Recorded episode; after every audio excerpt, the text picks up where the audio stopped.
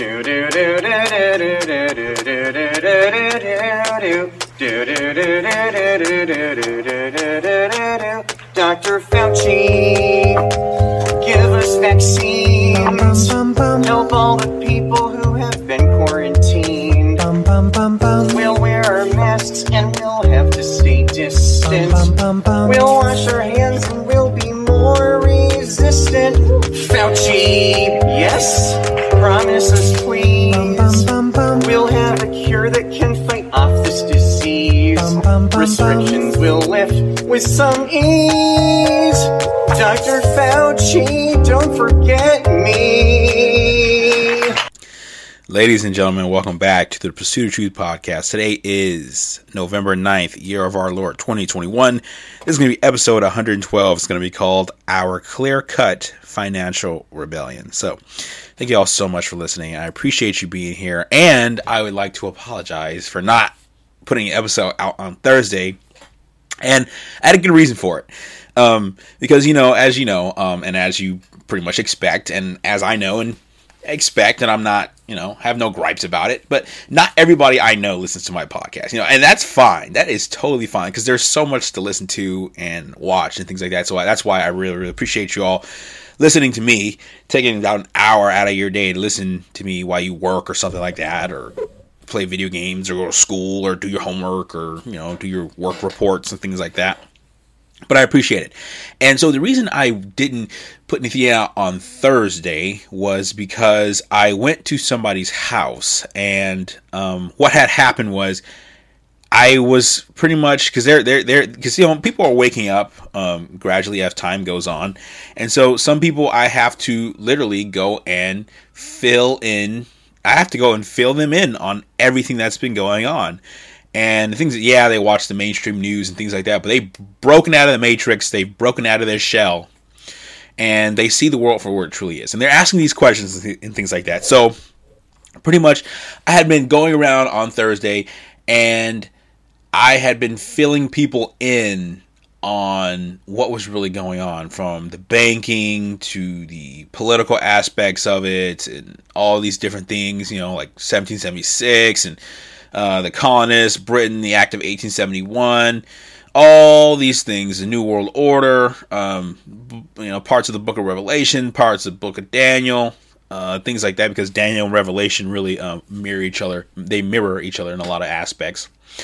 And so I had to go. I was going around and I was just pretty much filling everybody in on what was really going on you know, telling them the truth about stuff. And they were saying, oh, yeah, you were right about such and such going on a couple months ago when you said that. I was like, yeah, I mean, it's unfortunate that I was right about these things because a lot of the things that I'm right about, uh, they're they're bad things. You know, like when I talk about the inflation and things like that, I talk about the politics and things like it's a lot of bad stuff. Okay, it's it's unfortunate that I have to be correct about a lot of bad stuff, but um, I'm just glad that people can uh, people are really waking up. I, I'm really seeing it maybe maybe you're not seeing it maybe you know and that's okay uh, the thing is that everyone's gonna wake up on their own time okay there was a time when you woke up and you were just like wow i can't believe this is the truth. I can't believe that's real. I can't believe this is really going on. It's like they assassinated john f. Kennedy. He has the secret service and everything. How in the world does a president of the united states get assassinated? Well it would have to be his own people that do it because they're the only people that can really crack that shell that the uh, that a president has. And also, you all know I have been uh, work trying to get another job uh, and things like that. So at this point, um, you know, I've been I actually applied for the job in April of this year, about seven months ago. Well, six and a half now because I applied April twenty second, and today's the 9th, so about a month and a half ago. Um, I, I, mean, not seven and a half, six and a half months ago, not a month and a half, but six and a half months ago. And you know, I talked to you about my interview. Um, actually, well, there was like you know, physical test, and then a written test, and then a uh, interview with the panel, second interview with uh, department, and uh, another interview I had with somebody else. And so I've been, just been through a lot of stuff, a lot of communication, but uh, they've done an incredible job of just communicating back and forth with me, and I'm so thankful to God because I feel like I feel like this is where I uh, belong, you know, and uh, you know, there comes a time at your current job where you stop learning. Um, but you know, you're doing your job well, but you just it's not challenging anymore. Like at my current job, it's it's kind of like it's been like that for me for for a little while now. And I really grew up at my current job. That's that's the thing about my job. I mean, I'm not gonna talk down on my job now because there was a time when I didn't know anything. There was a time when I had to grow as a person. So this job was uh, um, um, imperative in my uh, personal growth and I was there for about three years. It's a, three years. It's the longest I've ever had a job. It is my fourth job because um, I used to work at a bowling alley. I worked at a restaurant. I worked in landscaping, and now I do what I do now. Right? I'm not. I'm not gonna. I'm not gonna tell you what my current job is. I don't know if I'll ever tell you that, but I am comfortable enough now to tell you that the job I'm going into is law enforcement. I'm not going to say where, I'm not going to say with who or anything like that, uh, but it's law enforcement. And um, yeah, I mean, at this point, uh, I feel I'm feeling pretty good about it. You know, um, you know, meet, you meet a lot of people. You know, I was I was so I was just welcomed with open arms, and I was really really um, appreciative of that. Um, so yeah, I mean, I'm excited for the future. So uh, a lot of good things going on uh, in my life. I hope that uh, good things are going on in your life as well. But the thing is that we all have to go through a process in order to get where we want to get to. I didn't just wake up uh, one day and uh, know what I wanted to do. You know, it took uh, self exploring and working in jobs and things like that. Now I know what I want to do for the next 20 something years of my life 15, 20, 30 years of my life. You know, so, um, but the thing is, I think uh, God has a plan for me uh, moving other places, I think God has a plan for you as well because we were chosen for this time period. You know, everybody wants to go back to the 70s or the 80s, the 90s, and I understand. You know, personally, you know, I'm not, I'm not, I was born in '96, but I understand. Like, uh, a lot of people uh, would like to, you know, a lot of people who who were uh, well, my age or younger or a little older in those time periods, they'd like to go back to the 80s or the 70s and things like that.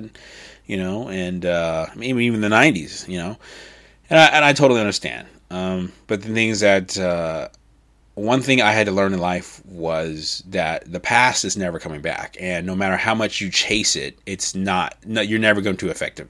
Affect it. You can't change the past, and the people that you knew in the past, um, you have to let them go so that you can move on to the people who are in your life right now and are going to be in your future. That's one thing I had a I struggled with when I was younger.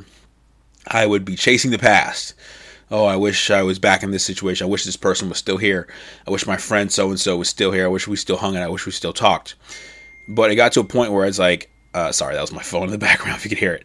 But um, yeah, I got to a point where I had to say, hey, you know, there are so many people in my life right now um, that want to be part of my life and want to grow with me. And there are people who are going to be in my life in the future who want to be in my life and grow with me as well and you know, so I had to get past the past.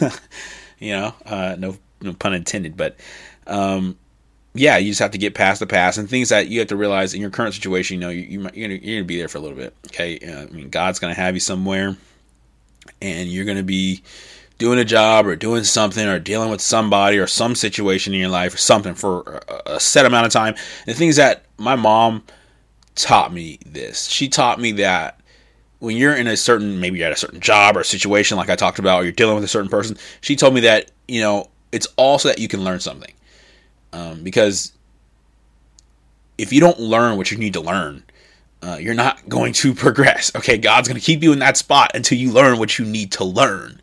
Okay, uh, you're not going to just, you're not going to, God's going to go from step one to step 20 uh, in chronological order. Okay, God is all about chronology and things like that. You're not going to go. God's not going to bring you from step one all the way to step seven. Okay, it's not. It's not going to happen. I mean, um, you know, it's not really going to happen. Not usually. You know, yeah, uh, yeah. You had people like Joseph in the Bible who came to be a, a uh, one of the rulers of Egypt and things like that. I think he was like second to Pharaoh, if I remember correctly. And uh, yeah, that's that type of stuff can happen. It, it absolutely can. But the thing is that when jo- the things that Joseph was in jail, he was a slave and he was jailed, and he had to learn something in jail. He had to learn something as a slave so he could get to the jail, so then he could get to the top of Egypt. Okay, you have to learn something every step of your life. All right, so it's enough of my opening soliloquy. So I will go on and talk about our stuff. There is so much I wanted to bring up. So I think that I'm just going to bring up um, just a bunch of random stories I've heard about first and talk about those first because I don't want to forget about those. I want to get those in um, before I do some other stuff like the politics and the economy. And so I want to start out with the governor of California. Actually, no, before we get there, let's go to New Jersey. Okay. So, New Jersey, I thought that the Republican won in New Jersey. Um, my last segment, I was talking about that. And it it seems as if the Republican had won because one Republican did win in Virginia. Um, but it seemed as if a Republican had won also in New Jersey, but I guess that was not the case um, because it looked like the like I said, uh, it looked like uh, Phil Murphy of New Jersey, who was like he's like he was like the third worst governor in the country. Okay, he's the, he he put uh, COVID patients in nursing homes and killed people. It seemed as if he had lost the reelection, and the thing is that and this was on November 2nd, if I remember correctly. I think that was a Tuesday. I think the second was a Tuesday. And so this they still are seven days like a week later, they're still trying to update who had won the gubernatorial election. It's ridiculous. Usually it's like it's funny how we always knew who won on election night every single time, except for 2020. Okay. 2016 we knew was Trump. 2012 was Obama. 2008 was Obama. 2004 George Bush. 2000 was George Bush.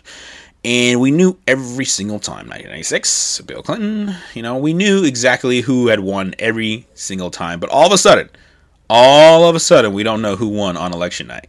Isn't that funny? Okay, and as I'm going to, actually, I'm on Politico.com for the 2021 election results of New Jersey, and they're saying that Governor Phil Murphy defeated Republican Jack Ciattarelli in New Jersey's gubernatorial race, becoming the first Democratic governor reelected since 1977. Now, this vote took place initially on the 2nd of November, election day, and today's the 9th, as you know, and there is not, there's still 97% of the voted of the vote is in. 97% of the vote is in. In a week, they it's, it's, it's a week later, and they can't get 100% of the results. It, it's just incredible, you know. Um, what was that 70,000, about 69,000 votes that uh, Phil Murphy won by projected. Um, so they don't have they still three percent of the vote, and it's like 51 percent, 48.2 percent. But that's the thing; it's like it's still taking so long for them to get this finalized, you know. All right, so another thing I want to talk about is that allegedly, um, it was posted in one of the group chats I'm in, and somebody was saying that the, I guess the CEO uh, of, of, of, Pfizer, they're saying that he got arrested. Um, I looked that up, and I could not find anything on that. Yeah, as allegedly he was arrested, but I could not find any concrete proof on that. Okay, that didn't come from any of my sources either. I don't know what sources he was using. But yeah, I mean, some of his sources were saying that the Justice Department announced the largest uh, healthcare fraud uh, settlement in its history, and Pfizer has to pay 2.3 billion. But that actually that was a 2009 thing he was talking about. Okay, so he might have. Well, he said he had, he had put another picture that that said Albert Bourla has allegedly been arrested and charged with fraud let's get to know more about the chairman and chief executive officer of Pfizer. I could not find anything like that in my sources. Um, because a lot of these things he posted, you know, I look it up. There's some of these sources say, uh, why is he arrested? Was he arrested? Was he uh, allegedly doing fraud? You know, so that's the thing. They're asking the question, was he arrested? You know, I, I don't, uh, I, I don't know really what to make of that. I, I haven't seen any proof that he's been arrested. Could have been. I don't know. But um, another thing. Okay, so Governor of California Gavin Newsom. Okay, so Robert Malone the creator of the mRNA vaccines, who tells people not to take the mRNA vaccines. He says on Twitter, he said, My sincere condolences to Governor Newsom of California. It is being reported that he has had a COVID vaccine induced injury, GBS, and I hope he recovers quickly, as vaccine induced GBS can be a difficult paralytic syndrome. Okay, so because Newsom hasn't been seen in like 10 or 12 days. Okay, he hasn't been seen in 10 or 12 days. And uh, you know, of course, if you look this up on on you know on Google or things like that, of course, the mainstream media is just saying that it's it's for family issues and things like that. My sources are telling me that it is a COVID vaccine related injury. Okay, that's what I've been told by my sources. Okay, and I trust them. Of course, I trust my sources over the mainstream media. Okay, so I'm gonna roll with he had a vaccine induced injury and even the creator of the vac of the mRNA technology for the vaccine is saying that it was uh, an, a, a vaccine booster injury because I guess he got his booster. So uh, yeah, don't let the mainstream media spin, spin it up on you. Oh, okay. I actually found something in my notes about uh, Bourla from uh, Pfizer. Okay, so uh, Bourla was actually speaking with the uh, Washington D.C. based think tank called Atlantic Council, and he said, "quote People who spread misinformation on the vaccines are criminals and have cost millions of lives." Unquote. Uh, so yeah, we're the enemy now. We're criminals. We deserve to be jailed. Well, actually, they deserve to be jailed because we're sp- we're spreading the truth about the vaccine. They're spreading the lies. All right, so moving on. Once again, keep in mind that these are just a bunch of the random stories I've seen floating around. So uh, just just forgive me. I'm going to be sorry about that. That's my phone. I'm going to be um, swapping topics, jumping around topics for uh, for a little bit here, probably until about 20, 23 minutes. Uh, so okay, so Apple iOS 5, 15.1. If you have an iPhone, you know it's the new update. So pretty much, uh, you know if you don't have, if you don't have an iPhone, you don't know how iPhones work. So Apple will release updates every so often. There'll be iOS, um, which is it'll be a number like 4.5, 4.6, 4.7. So we're at iOS 15.1. I apologize once again. That was my phone here. Let me put it on silent here. Okay, so Yes. So it says Apple uh, has released, you know, Apple ads. Apple has released their 15.1 for iOS, and it uh, iOS 15.1 adds SharePlay, an entirely new way to have shared experiences with family and friends in FaceTime. This release also adds the, the ability to capture ProRes video using the iPhone 13 Pro and iPhone 13 Pro Max, as well as verifiable COVID 19 vaccination cards in the Apple Wallet, and it includes other features and bug fi- fixes for your iPhone. So, yeah, they're going to have the vaccination cards on their phones. Uh, what other country on the planet has vaccine cards on their phones? Oh, wait. China. Coincidence? I think not! All right, moving on. So, John Durham has struck again. He has hit a home run once again. Okay, so John Durham has now indicted a gentleman by the name of Igor Danchenko. Okay, it's spelled Igor I G O R, and Danchenko is spelled D A N C H A N K O. Uh, it says the Igor Danchenko indictment is out.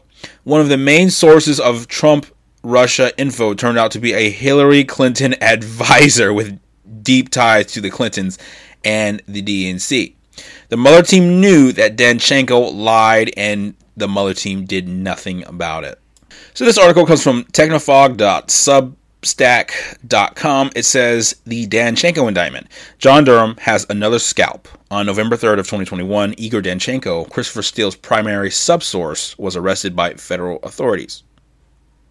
Now we have his indictment. Danchenko has been charged with false statements to federal officials during his 2017 interviews with the FBI. According to the indictment, Danchenko lied about his contacts with Russians, his travels to Russia, and the identity of his sources. Now, John Durham wrote, quote, First, Danchenko stated falsely that he had never communicated with a particular U.S. based individual who was a longtime participant in Democratic Party uh, excuse me, Democratic Party politics, and was then at the was and was then an executive at a U.S. public relations firm about any allegations contained in the company reports. In truth and in fact, and as Danchenko well knew, Danchenko sourced one or more specific allegations in the company reports anonymously to that public relations firm. And the public relations firm here is uh, is not listed here, folks. Durham goes on. He says, second, Danchenko stated falsely during the interviews that in or about late of July of 2016, he received an anonymous phone call from an individual who Danchenko believed to be a particular U.S. citizen and who was then president of the Russian American Chamber of Commerce. His name is not listed here. He goes on and says Danchenko also falsely stated that during this phone call, the person he believed to be the chamber president informed him in part about information that the company reports later uh, described as demonstrating a well developed conspiracy of cooperation between the Trump campaign and Russian officials. And Danchenko and the aforementioned person agreed to meet in New York. In truth and in fact, and as Danchenko well knew, Danchenko never received such a phone call or such information from any person he believed to be that chamber president. And Danchenko never made any arrangements to meet that chamber president in New York. Rather, Danchenko fabricated these facts regarded regarding that chamber president. Unquote. So, article from uh, from Technofog goes on says. Uh, for purposes of background on the second charge, Danchenko alleged he received a call from Russian reporter and businessman Sergei Milian, alleging Trump alleging, alleging a Trump slash Russia conspiracy. Milian has long denied placing this call. This call was important because it was the basis, in part, of the FISA warrants against Carter Page. Durham's investigation revealed Danchenko never received such a phone call or such information from Milian. I think that uh, one of these days I'm going to do a t- uh, like a, probably a 30 minute uh, audio, and I'm going to sit up there and actually explain to you the web of lies that goes with this uh, Russia stuff, Trump Russia stuff. Okay, I, will actually like explain it to you probably for like 30 minutes, not today, but uh, another day. So pretty much, Robert Robert Mueller knew that this guy Danchenko was lying about it, and Robert Mueller did nothing. So uh, this should tell you all you need to know about these people. This guy Danchenko was uh, an advisor to Hillary Clinton, who made this stuff about about Russia to get uh, a FISA warrant on on Donald Trump. And FISA court is a foreign intelligence surveillance uh, apparatus. Okay, so that's just corrupt. Okay, we're, we're seeing these people being taken down though. So of course, you know we're not going to get the big indictments. Uh, you know for now, okay, because it would just it would just rupture across humanity, okay. But we need to. You pretty much have to take down the system from the uh, from the bottom up, okay. You have to you have to get the low level people who are going to be thrown out to the wolves, so that the higher level people uh, can try to escape. All right, so let's go ahead and talk about the economy. So the the St. Louis Federal Reserve, okay, because we know the Federal Reserve has branches in many different in many different uh, states, you know, like Atlanta, Boston, San Francisco, and this there's one in St. Louis as well, St. Louis, Missouri. Okay, so the St. Louis Fed president named James Bullard, he he argued that the United States is in quote pretty good shape for economic growth unquote, and pointed out that GDP is above pre-pandemic levels, so we already fully recovered in that sense from the pandemic, and the pandemic isn't even over yet. He also stressed that he believes that we're looking at a very rapidly expanding economy. GDP, the broadest measure of economic performance, grew at a 2% annual rate during the three months uh, through September. Uh, excuse me, I think that's like until September. So, July. So, July through September. Okay, so the weakest of, reco- uh, of, the weakest of the recovery, according to an advanced estimate released last month by the Commerce Department. So July through September was pretty much the weakest uh, growth in the economy this year after the pandemic. And so the thing is that the Fed is talking about how the economy is recovering and it's in pretty good shape, but they said this they said they said the same thing right before the crash of 2008 and 2009. Okay? Now, let's move on here. So this comes from uh, that first article about the Federal Reserve that came from FoxNews.com. Now, the next uh, thing we're going to look at is from, something from Breitbart.com. So the you know remember when Joe Biden got elected and with the stroke of a pen just killed forty thousand jobs with the Keystone Pipeline? Well, there's more. so the Biden uh, and the Biden Harris administration is considering closing a second pipeline as gas prices soar. So before I even read this, does that make sense? So gas prices are going up, and because one of the pipelines closed, there are less places to get gas, and so the prices will go up. Because more people are demanding. Supply is getting lower, demand goes up. Supply and demand is economics here, basic economics. And I am not an economics guy. Uh, trust me, because I, I, I taking economics in high school and college, awful, awful stuff, right? Boring. Okay, it'll put you to sleep. All right. So, article says comes from Breitbart.com. It says the Biden-Harris administration on Monday reportedly began weighing the closure of a Michigan oil pipeline where gas prices have tripled since 2020. It's funny how it's in Michigan, the the Motor City, what they call it. Now, the administration is considering a request from 12 federally recognized tribes Native American tribes to cancel the 78 year old uh, Line 5 oil pipeline, the Daily Mail had reported. The pipeline is owned by a Canadian company named Enbridge, E N B R I D G E, Enbridge. Now, the tribes had sent a letter to the Biden Harris administration on Friday to request their help in terminating in what they call an ex- existential threat to our tr- uh, our treaty protected rights, resources, and fundamental way of life. Unquote. The tribes also called on President Biden to honor his campaign promise to protect fundamental interests. Unquote. That is, uh, hmm. I could say something about that, but I'm, but I won't. Now they argue that the oil pipeline infringes on the 1836 Treaty of Washington, which uh, ceded Ojibwe, O G I OJIBWE, Ojibwe, and o- Odawa lands in Michigan in exchange for fishing, hunting, and gathering rights on the treaty territory. But Jason Hayes, who is the director of environmental policy at the Mackinac Center for Public Policy, believes that canceling the pipeline would violate an agreement with Canada that allows the pipeline to flow between the two countries. All right, so let's take a look at another article. This comes from Breitbart. It's about the infrastructure law that hints at China's role in Biden's push for electric vehicles, and it could threaten American jobs. So, you know about the $3.5 trillion travesty. It's on Joe Biden's desk, or it's being sent there. And of course, Republicans did help send that to Joe Biden's desk. The thing is that there is a provision in this uh, bill. It's a paragraph about forced labor in China and the Communist Chinese Party's role in the supply chain needed to grow a fleet of electric vehicles in the United States. And you notice that one of the top priorities of the left and Joe Biden is shutting down fossil fuels in the United States and allowing China to profit while destroying American jobs and sending them overseas. Now, according to the text of the Infrastructure Investment and Jobs Act, one of the paragraphs mentions China and asks for an analysis from the Secretaries of Energy, State, and Commerce 120 days after the bill became law.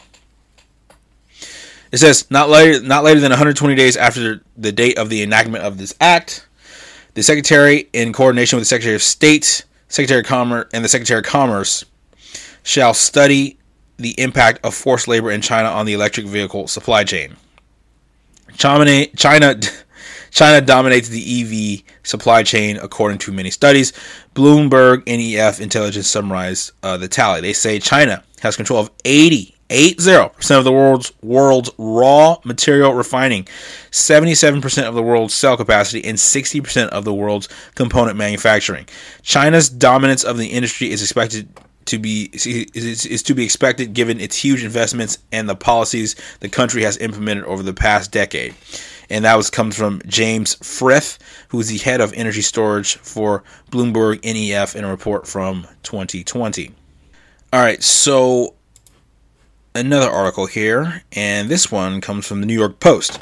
And so the supply chain is being stalled, and it's there's 72,000 truckers who failed strict drug tests. So there's a dire uh, truck driver shortage that we, you know we already know. We talked about that in the past, and so we're seeing from the New York Post that uh, the drug it's actually the excuse me the the truck driver shortage is wreaking havoc on the economy in the United States and it's getting worse. Okay, it's being fueled partly by tough federal drug testing restrictions that were imposed nationwide last year.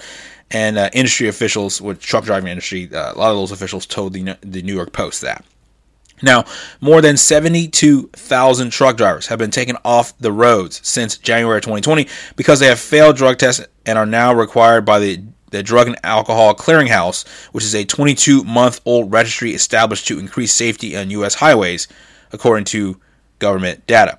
That's a lot considering uh, that the American Trucking Association, uh, which also blames the pandemic and a lack of younger drivers among other factors, recently pegged the in- industry's overall driver shortfall at 80,000, up from 60,000 to uh, excuse me in 2018 and 50,000 50, in 2017.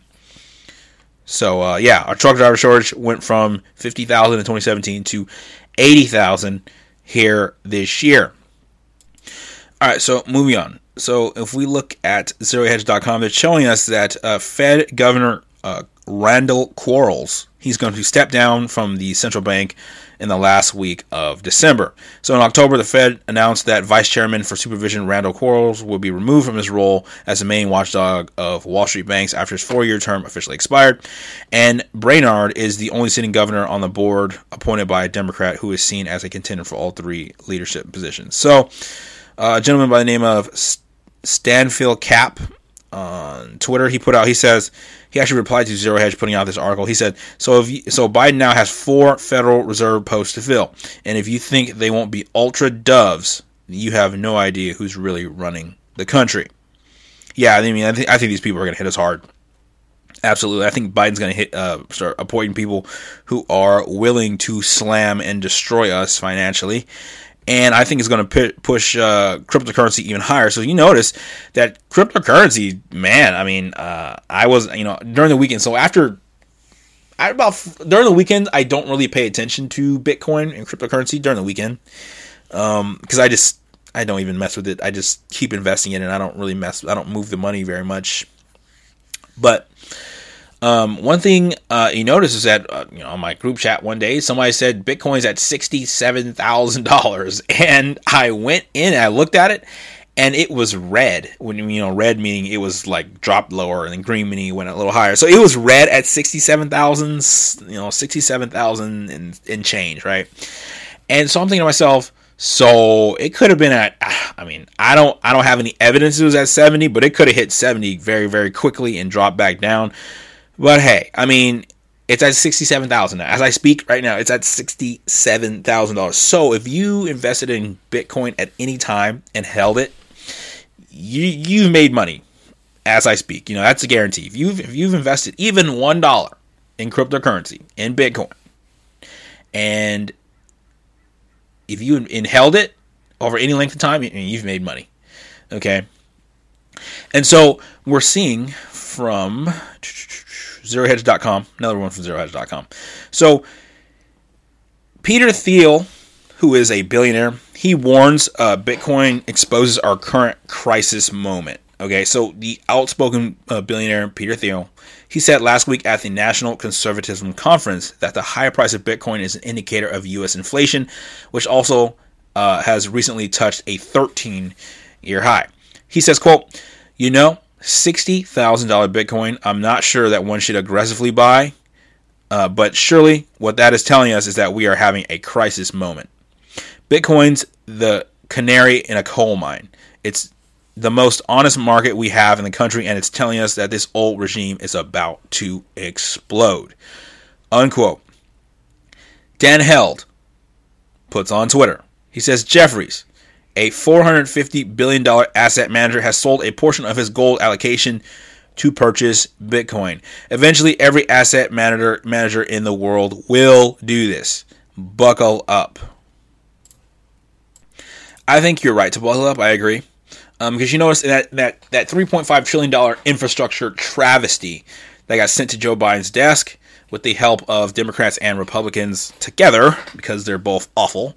Um, over 90% of that that infrastructure deal is the green new deal and less than 10% is infrastructure okay? So they might as well burn that money because it's going to give us uh, all the inflation you could you could ever even imagine okay? It's, it's going to be hyperinflation okay? Just like the weimar republic. If you don't know about the weimar republic um, and the hyperinflation with the french and the belgish and uh, things like that look at that stuff, you know, because a lot of those uh, workers in the Weimar Republic, which was Germany, the Weimar Republic became Germany. I mean, Germany became the Weimar Republic after World War One, and then you have Prussia and all that stuff, right? And so during the Weimar Republic, uh, so the workers in the Weimar Republic, which is Germany at this point, those workers had to get paid twice a day because their salaries were worth nothing by lunchtime. Okay, so they get paid twice a day. Okay, so you get you go in there, you get paid, you got to go get lunch, and then uh, your salary is worthless at this point, and then you have to go and get paid again at the end of the day because they're printing money that quick. The German marks, they're printing them that quick. And I also have my personal suspicion that China is printing American dollars as well. Uh, That's my suspicion. I think North Korea and China are both printing American dollars as well. Now, that's not something I can verify. It's just my suspicion. Once again, the thing is that I wouldn't be surprised if it was if it was happening, and I'm sure that you wouldn't be surprised if it was really happening. All right, so we know about the Let's Go Brandon stuff. You know what that is. F uh, uh, uh, Let's Go Brandon is pretty much synonymous with the saying the FJB, and so Trump actually put out his. Uh, you know, Trump had something to say about that. They asked him about the Let's Go Brandon chant. He said, "But I still like the first phrase better somehow. It's more accurate." Yeah, he's talking about the FJB. He likes FJB better than Let's Go Brandon. I'm not going to promulgate profanity on here. But uh, you know, I guess "Let's Go Brandon" is just the thing, you know. And they, these songs, I'm telling you, these songs are just top of the charts right now. I just, yes, I've said it before. A lot of these conservatives will make rap music and Trump rap music and things like that, and it is the corniest music you can ever even listen to. Um, coming from somebody like me, I just, I think it's super corny. Um, but hey, it, it it's more than it's it's about the message. I get it now. You know, it's about the message and everything, and the things that these things are topping the iTunes charts and things like that. All right, so if you thought that they were done spending our money, think again. Samantha Power and the Biden regime announced a $300 million payday to the Honduras, El Salvador, and Guatemala for equitable economic growth, human rights, and fighting gender based violence in migration uh, root causes funding. Okay, so I don't know if these people are going to get three mi- 300 million a pop. Well, they probably will. It'll probably be three, three, and three. Um, but it says three hundred million dollar payout. It's probably gonna, it's probably gonna be all three. It's probably gonna be we're probably gonna spend a billion dollars and give them all all that money. Now they're pretty much gifting El Salvador, Guatemala, and Honduras this uh, as their populations continue to flood across the United States southern border.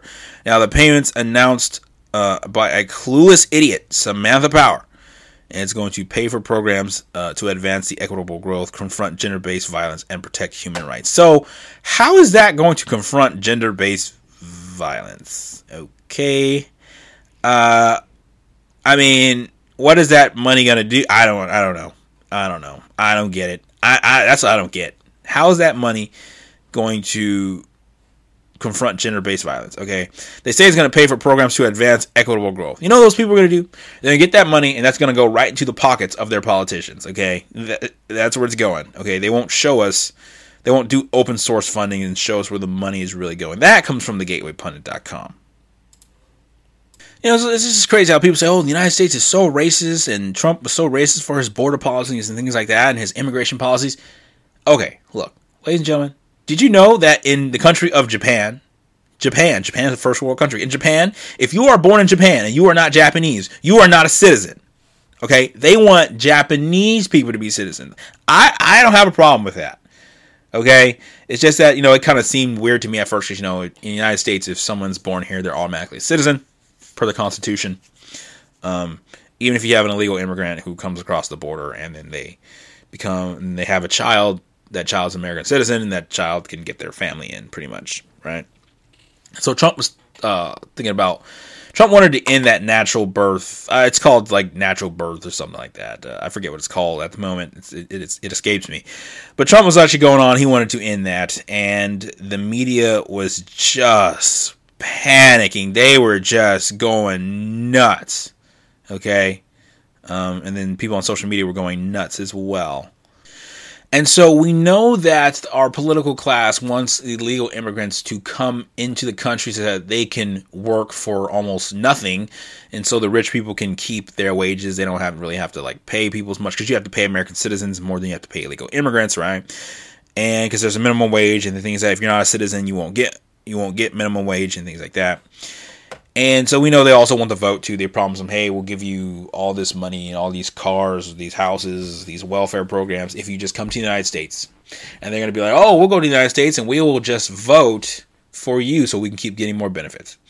I do not blame the illegal immigrants for coming over the border. That that is one thing I won't do. I, I mean, I would do it too.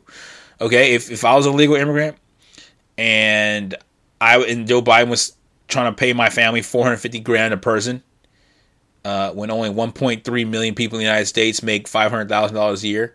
If he's trying to pay my family 450 grand a person, like a million dollars per family. If, he, if Joe Biden was trying to make us millionaires and we and I was an illegal immigrant, I'd come too. I'd come try to get some welfare too. It's free. You know, then I get a job, I can work and get some welfare and do all that stuff. I, I, that's better than being in in a country that I don't know, like uh, El Salvador or somewhere where you have like you know gangs and things like that, and the cartels and uh, so yeah, there's gangs and stuff everywhere, but it's more organized over there than it would be somewhere like America. Um, it's more out in the open. Eh, things that you're getting free stuff, you know, it's a safer place to live. I mean, for now. But uh, hey, you're getting free stuff, so why not? You know, I don't blame the illegal immigrants. I don't blame them. They're doing what's natural. You, you you go where you want it. Okay, you go where you want it. You vote with your feet, pretty much, right? I blame our political class, okay, because they want to get these people into the United States. And one thing you notice is that Joe Biden's been doing is that Joe Biden's been putting these illegal immigrants, because he wants their votes, he's been putting these illegal immigrants into states that go against them, like red states and things like that. So the thing is that if Joe Biden really got 81 million votes and people really wanted him overwhelmingly over Donald Trump, Joe Biden wouldn't have the need to smuggle illegal immigrants into places like Florida and Texas, okay? Because we're seeing from BeckerNews.com that the Biden administration is so desperate to keep Florida from getting redder that it's now smuggling secret flights into the state packed, excuse me, into the state that's packed with illegal illegal immigrants, okay? Ron DeSantis, uh, his public safety czar Larry Keefe recently disclosed these flights, which might have been going into the sunshine sun sunshine state. Try saying that five times fast. Sunshine state, uh, into in the cover of night. So there have been more than 70 flights transporting migrants from the southern border to Jacksonville, Florida, and they have landed in the dark of night in recent months as the Biden administration struggles to empty overflowing border facilities. Kind of sounds like how they did the same thing with Texas they pretty much ship those illegal immigrants, those Haitian immigrants, over there to the Rio Grande, and then there's like ten thousand of them, and then all of a sudden they're gone.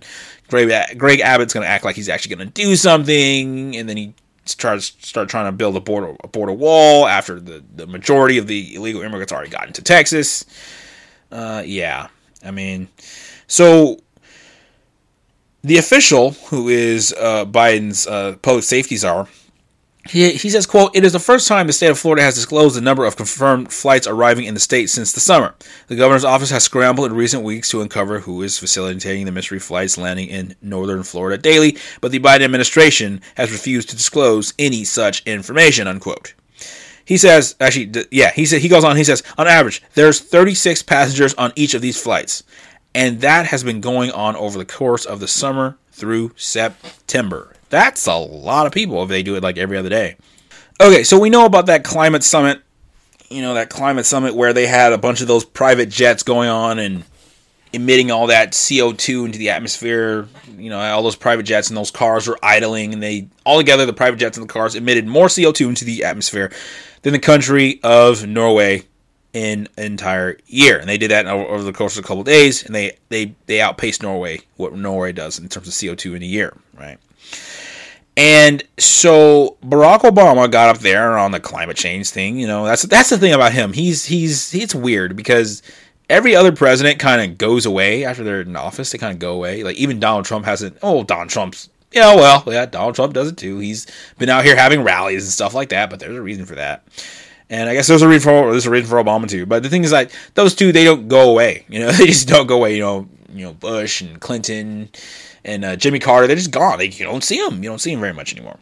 But Barack Obama got up there on the climate change thing, and uh, Obama blames the rise of, uh, excuse me, Obama blames what he calls, quote, the rise of nationalism and tribal impulses around the world, unquote, for hurting the global response to climate change, blaming a, quote, lack of leadership on America's part for four years on a host of multilateral issues, unquote and that was a preview of his speech that was provided to CNN.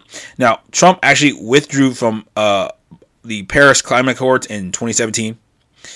And pretty much the translation for what Obama was saying, here the translation is pretty much Trump just messed up what they were trying to do. Their their 16 year plan. He messed it up. And uh, the things that they're way behind. The enemy's way behind what they wanted to do, you know, get us into the war and bring bring America down and things like that. And people are waking up way too fast and rejecting the plan. You see people protesting all over the world, you know. It's not just the United States, you know, it's happening all over the world. I actually have a couple things that I saved on Telegram about this. And so in London, we're actually seeing there's something called Guy Fawkes Night, G U I F A W K E S. I don't know who Guy Fawkes is but uh, it's something called Guy Fawkes Night in London, and there's something had they had something called uh, the Million Mask March in Parliament Square, and you see protest protesters clashing with the police. Okay, it's uh, quite quite a lot of people. And we know that you know they're having you know protests in New York. You see people walking down streets and all over the world. Okay, France, especially France, because they actually they, they don't like Macron in France. They really don't. All right, so moving on. I have an article here from the New York Post, and it says this sure looks like the Biden DOJ is persecuting an opposition journalist. So, this opposition journalist is someone that you have heard of before. I've talked about him, I've played some of his clips. The name of this gentleman is James O'Keefe of Project Veritas. You know, Project Veritas, the one that a, lot of times they get those secret cameras they can go through and record things and get the scoop on things like Pfizer employees and things like that. Well, Federal agents actually searched the New York homes of people tied to the conservative group Project Veritas months after the group received a diary that a tipster claimed belonged to President Biden's daughter. And James O'Keefe said this on Friday, November 5th. Article says you don't have to be a fan of James O'Keefe's style of journalism to be worried about how the government is reacting to it. The FBI and Manhattan federal prosecutors are investigating the case of Ashley Biden's diary. The president's daughter says it was stolen in a burglary last year. An obscure right wing website found wound up publishing what it said are pages from about 10 days before the election. O'Keefe says someone shopped the diary to his Project Veritas, claiming Biden had left it somewhere. His outfit didn't use it. And he says he informed law enforcement of the whole thing. But he has some ties to the outfit that uh, that did publish, which seemed to be why the feds raided the homes of several and current former Veritas employees before dawn. So James O'Keefe is outraged that the feds urged him not to go public with his subpoenas, but someone dropped a dime to the New York Times, which stated, excuse me, which started calling for a comment an hour after the first raids on Thursday morning. So journalists can't be prosecuted for publishing stolen material unless they are part of the theft, and the theft in question hardly seems to rise to a federal crime. But you have federal agents raiding for theft, huh? And the things that, as we know, O'Keefe wasn't even part of the raid. Huh, that's just overstepping of uh, of jurisdiction. Now you can't do that. Now, shield laws normally mean law enforcement cannot make reporters re- reveal a thing about their sources, even if they didn't publish anything. Journalists regularly publish material that have been that has been leaked or even taken, and consider the Times, meaning the New York Times, running President Donald Trump's tax returns. Now, unless the feds know something about the Veritas sanctioning the burglary, the diary does not warrant pre-dawn raids. It has all the marks of a political vendetta, and this is not a good look for the Biden Justice Department, which is which is already an ill ill repute for intimidating parents who just ask questions at school board meetings. There's a gentleman on Twitter by the name of Cenk Uygur, C E N K U Y G U R. He's from the Young Turks. I used to actually watch the Young Turks uh, a good amount a couple years ago. And so Cenk Uygur, he's a smart guy, but he's he's he's just wrong about a lot of things. He's actually one of the people who actually learned about uh, the war and the oil debacle from how you know they launder stuff into the money, they launder money into the hands of politicians through war and things like that. Now, he goes on Twitter and he puts up a poll. He makes his own poll. He says, This poll is so hard, I don't know how I'm going to answer it. Who has done more damage to this country? So there were 132,000 votes, which is a good amount of votes, and this was on the 6th of November at about 2:40 in the afternoon. And so his two there are two choices for the poll. It's right-wing media or corporate media, right? He's asking who's done more damage. Okay, 132,000 votes. 93% of people picked the corporate media over the right wing media. I mean, Fox News, One America News, and things like that. And so most of the people who voted, and and he is a Democrat guy. He is he's a Bernie Sanders AOC type of guy. You know, that's what he likes. And 132,000 people voted on this. They voted on this poll, and a lot of you know one thing you notice about social media is that people who are left leaning follow left leaning politicians. People who are right leaning follow right and left wing politicians. How do we know this? Well, Andrew Yang even said this. Democrat presidential candidate Andrew Yang. He said, I noticed that liberals will only follow liberals, but conservatives will follow liberals and conservatives. We should change that. Okay? Meaning he wants the liberals to follow conservatives as well. Um, and you notice 100 uh, once again 132,000 people, 93% said the corporate media, like CNN, Fox, MSNBC, is harming the country over the right wing media. people like Project Veritas, you know, people like the Daily Wire. Wow. Un- I mean, I didn't think that it would be like that. It's that's beautiful. So, uh, Mr. Uygur, you can go ahead and hold this L. Okay, you just you just you look stupid. All right. So moving on. So Poland actually put their territorial defense forces on alert as large numbers of migrants gather uh, on the border with P- uh, Belarus, and people are chanting "Germany, Germany," and the migrants at the uh, B- Belarusian Polish border are chanting this after they have torn down a section of the border fence. All right, so moving on. I I don't think any of you are going to be surprised about this, but Okay, this comes from Disclose.tv on Telegram. They say Communist Party leader and China's president Xi Jinping is set to unveil a new doctrine that could let him rule for life. Only two men in the Communist Party's history have ever written a so called historical resolution. China is waiting to see whether Xi becomes the third. I, I, think I think the first one might have been Mao Zedong. I think he might have been the first one. I don't know the second one, but I think the first one might have been Mao Zedong, who led the Communist Revolution of China in 1949. Um, so yeah, I mean, I'm not surprised he wants to rule for life. Okay, look at Vladimir Putin. I mean, I don't think there's anything that says Vladimir Putin's going to rule for life, but it's kind of like when you have an, an, election in Russia, it's like, are you voting for Putin or Vladimir Putin? You know, it's kinda, that's just what it is. And the United States went and tried to condemn Russia for having a rigged election when we had a rigged election in 2020. Oh, beautiful, right? So duplicitous. Mm-hmm. So Antifa, and they're back on the prowl. Antifa terrorists violently attack an anti-lockdown slash vaccine mandate rally in Boston, Massachusetts. That's on Twitter. Comes from Old Row Viral. O L D R O W V I R A L. Old Row Viral. All right, so we know Joe Biden has enacted, you know, OSHA has put up a, a vaccine mandate for pretty much everybody that goes into effect like January 4th of 2022 or something like that, you know. And so you notice that Biden Surgeon General doesn't rule out extending vaccine mandates to businesses with fewer than 100 employees. You know, that's that's what they do. Just like just like the tax thing, Biden said we're only going to tax people that make $400,000 a year. They're going to be like, "Oh, now it's 200,000, now it's 100,000, now it's 50,000, now it's 25,000." That's what's going to that's what they're going to do. So at first Biden was like, "Oh, okay, we're only going to do the vaccine mandate to people with more than 100 employees." I don't I don't understand why it would be 100 employees, but the thing is that it's it's just most small businesses don't have 100 employees. And so you say, oh, okay, it's everybody with more than 100 employees. So all the small businesses go, oh, good, we're safe. Oh, thank God. And so Biden, and then they go, okay, well, if you have 90 employees, now you have 80, now you have 50. Now, if you have 20 employees, if you're self employed, that's what they're going to do, okay? So the Surgeon General's name is Vivek Murthy. He didn't rule out extending the vaccine mandate to businesses with less than 100 employees. And Biden's probably going to extend the vaccine mandate to all businesses. That comes from the gatewaypundit.com. So, Shams Charania, S H A M S C H A R A N I A, Shams Charania, he is on Twitter. He's a blue checkmark guy. Put this out on Twitter. He said, Uh, he said the NBA and the in National Basketball Players Association are now recommending that all players, coaches, front officer, and front office and personnel who are, who are in Tier One should get a vaccine. So, he also quotes his own tweet. He goes, "The NBA informed teams today that all players who received the J and J vaccine at least two months ago will be subject to game day testing begin beginning December first if they do not receive in the additional booster shot." They are trying to kill these athletes here, okay? They are trying to kill these people.